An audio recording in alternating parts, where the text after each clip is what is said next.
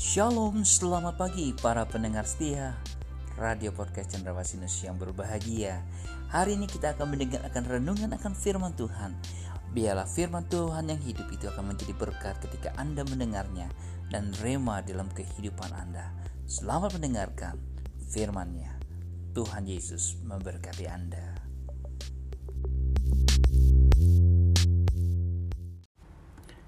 Shalom saudara-saudaraku semua yang berbahagia pecinta radio podcast Cendrawasih News. Apa kabar nih saudara? Puji Tuhan, saya Supandi Soekardi kembali ingin menyampaikan renungan firman Tuhan yang saya beri judul Setia Sampai Akhir. Didasarkan atas kitab Kidung Agung pasal 8 ayat 6 dan 7. Demikian saya bacakan buat saudara semua. Taruhlah aku seperti metrai pada hatimu, seperti metrai pada lenganmu, karena cinta kuat seperti maut. Kegairahan gigi seperti dunia orang mati. Nyalanya adalah nyala api Tuhan.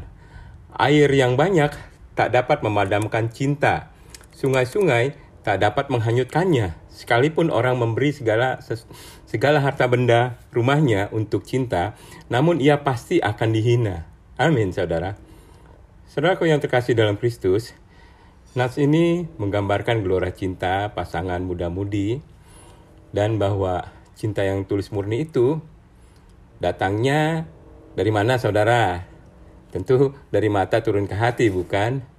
Ya, jadi cinta memang datang dari mata turun ke hati, bukan dari mata turun ke logika saudara.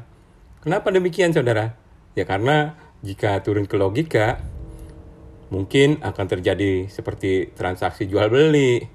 Kita akan berpikir ulang ya ketika kita mau mencintai pasangan untung atau rugi nih gitu kan. Nah, Saudara, dilukiskan bahwa cinta itu dapat datang sewaktu-waktu layaknya seperti kematian. Cepat atau lambat semua kita akan menuju kematian. Betul kan Saudara? Ya karena dunia ini adalah fana kita pun juga manusia hidup di bumi ini hanya sementara. Jadi fana sifatnya. Ketika cinta membara datang dengan tiba-tiba, maka tidak ada sesuatu pun yang akan dapat memadamkannya, saudara. Bahkan ketika anak-anak berpacaran, orang tua pun juga nggak bisa melarang, saudara. Kenapa demikian? Karena jika dilarang, anaknya itu bisa kawin lari loh saudara. Ya kan? Anak bisa memberontak ya. Karena pacaran merupakan hak asasi manusia loh. Itu harus diingat ya. Karena itu jangan kita melarang tetapi cukup kita awasi dan nasihati dengan firman Tuhan ya. Agar anak kita yang sudah cukup usia itu bisa memahami bisa mengerti ya kan kita harus mengadakan pendekatan kepada mereka sehingga mereka bisa memilih yang seiman dan sepadan. Maka dari itu saudara, cinta itu tidak bisa dibeli walau dengan uang segudang banyaknya pun ya. Karena jika ada orang yang membeli cinta, orang itu akan malu nggak ketulungan saudara, ya kan? Kayak nggak punya harga diri aja, cinta dibeli, nggak punya pede tuh nggak punya percaya diri artinya ya nah itu saudara nah, jadi Eh, mereka yang membeli cinta akan malu karena dianggap hina nantinya ya. E, seandainya cinta bisa dibeli pasti bukan sukacita yang didapat ya. Nanti akan e, mendapatkan duka cita bukan kebahagiaan yang dialami tapi kegagalan ya. Kesengsaraan dan derita derita terus.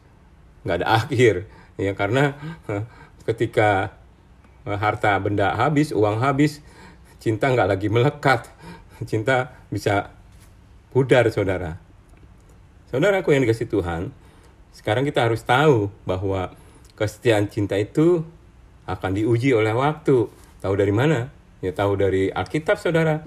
Kita pun bisa membaca kisah cinta Yakub dan Rahel yang pasti saudara juga tahu ya. Mereka telah diuji oleh rentang waktu ya uh, apakah Yakub masih setia menanti tujuh tahun lagi ya uh, setelah ia ditipu oleh mertuanya Laban kita tahu juga ya dari kisah cinta mereka kan bukan akhirnya bukan Rahel yang diberikan kepada Yakub, tetapi kakaknya yaitu Lea.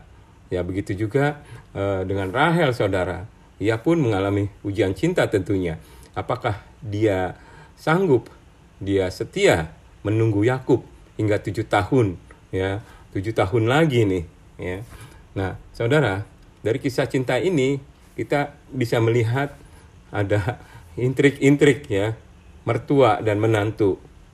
Sepertinya uh, ada satu transaksi jual beli Laban nggak mau rugi ya kan demikian ya memperalat Yakub saudara untuk tetap bekerja selama tujuh tahun ya nah inilah saudara kalau cinta dihargai oleh harta benda bukan kebahagiaan yang didapat tetapi terus menerus persoalan demi persoalan akan dialami namun kita pun tahu pada akhirnya saudara ya kisah cinta perjalanan mereka yang telah diuji oleh sang waktu.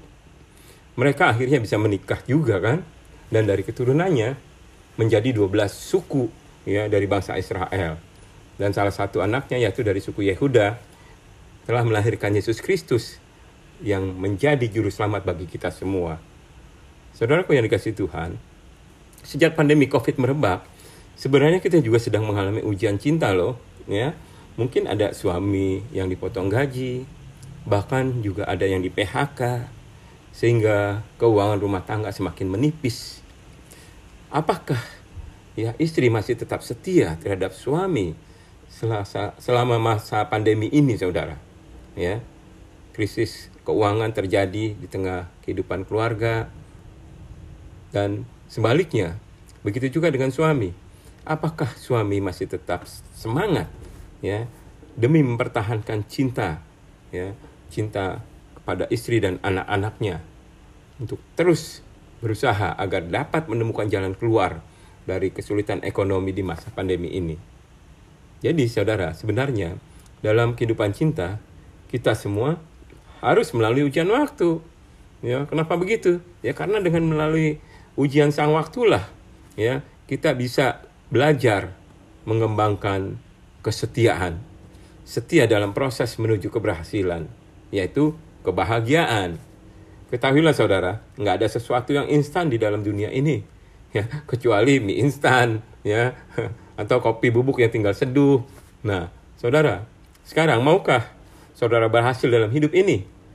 Ya, berhasil dalam pendidikan, berhasil dalam pekerjaan, berhasil dalam usaha, berhasil dalam pelayanan, dan berhasil dalam cinta ya dalam keluarga. Mau saudara? Maka dari itu setialah. Setialah sampai akhir. Sampai kita menutup mata. Karena ada mahkota kehidupan yang akan kita peroleh saudara. Sebagaimana Wahyu pasal 2 ayat 10c mengatakan, Hendaklah engkau setia sampai mati. Dan aku, aku Tuhan maksudnya, akan mengaruniakan kepadamu mahkota kehidupan. Saudaraku, mahkota kehidupan ini adalah untuk semua kita, ya semua orang percaya yang setia, ya hingga kita menutup mata setia kepada Yesus Kristus.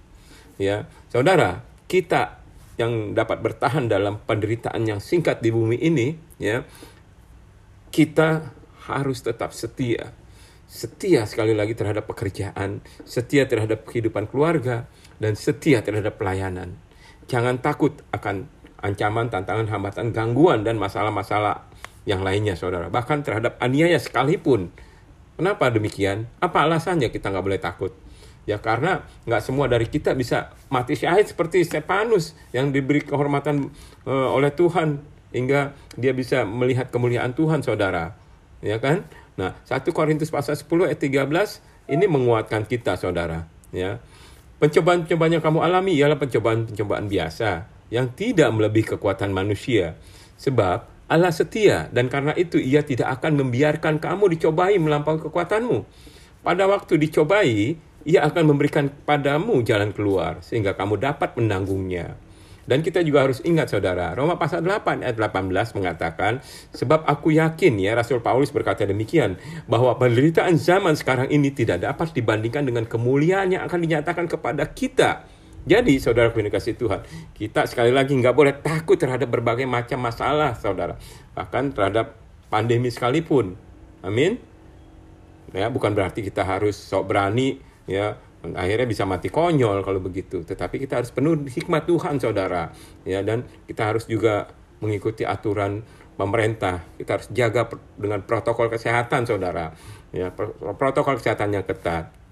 Dan sekali lagi saudaraku yang kasih Tuhan, kita juga mesti ingat 1 Petrus pasal 5 ayat 4 yang mengatakan, "Maka kamu ya, saudara dan saya maksudnya apabila gembala agung yaitu Yesus Kristus datang, ya, kamu akan menerima mahkota kemuliaan yang tidak dapat layu." Itulah yang akan kita terima, saudara. Ketika sampai akhirnya kita bisa setia menutup mata, kita tetap berpegang teguh iman percaya kepada Yesus Kristus. Amin, saudara. Saudaraku yang dikasih Tuhan, demikianlah yang dapat saya sampaikan pada kesempatan ini dengan uh, memberikan renungan firman yang saya beri judul Setia sampai akhir. Jadi mari kita setia saudara. Dalam nama Yesus, kiranya Tuhan Yesus memberkati dengan limpah kehidupan saudara dan saya. Amin.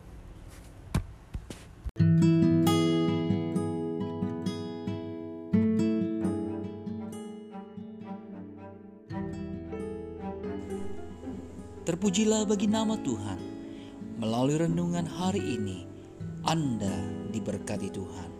Dalam suka maupun duka, di atas gunung atau di lembah, dalam tangis ataupun tawa, dalam berkat maupun percobaan. Tuhan Yesus selalu ada di sana, menemani dan tak pernah meninggalkan Anda. Sampai jumpa Tuhan Yesus memberkati Anda.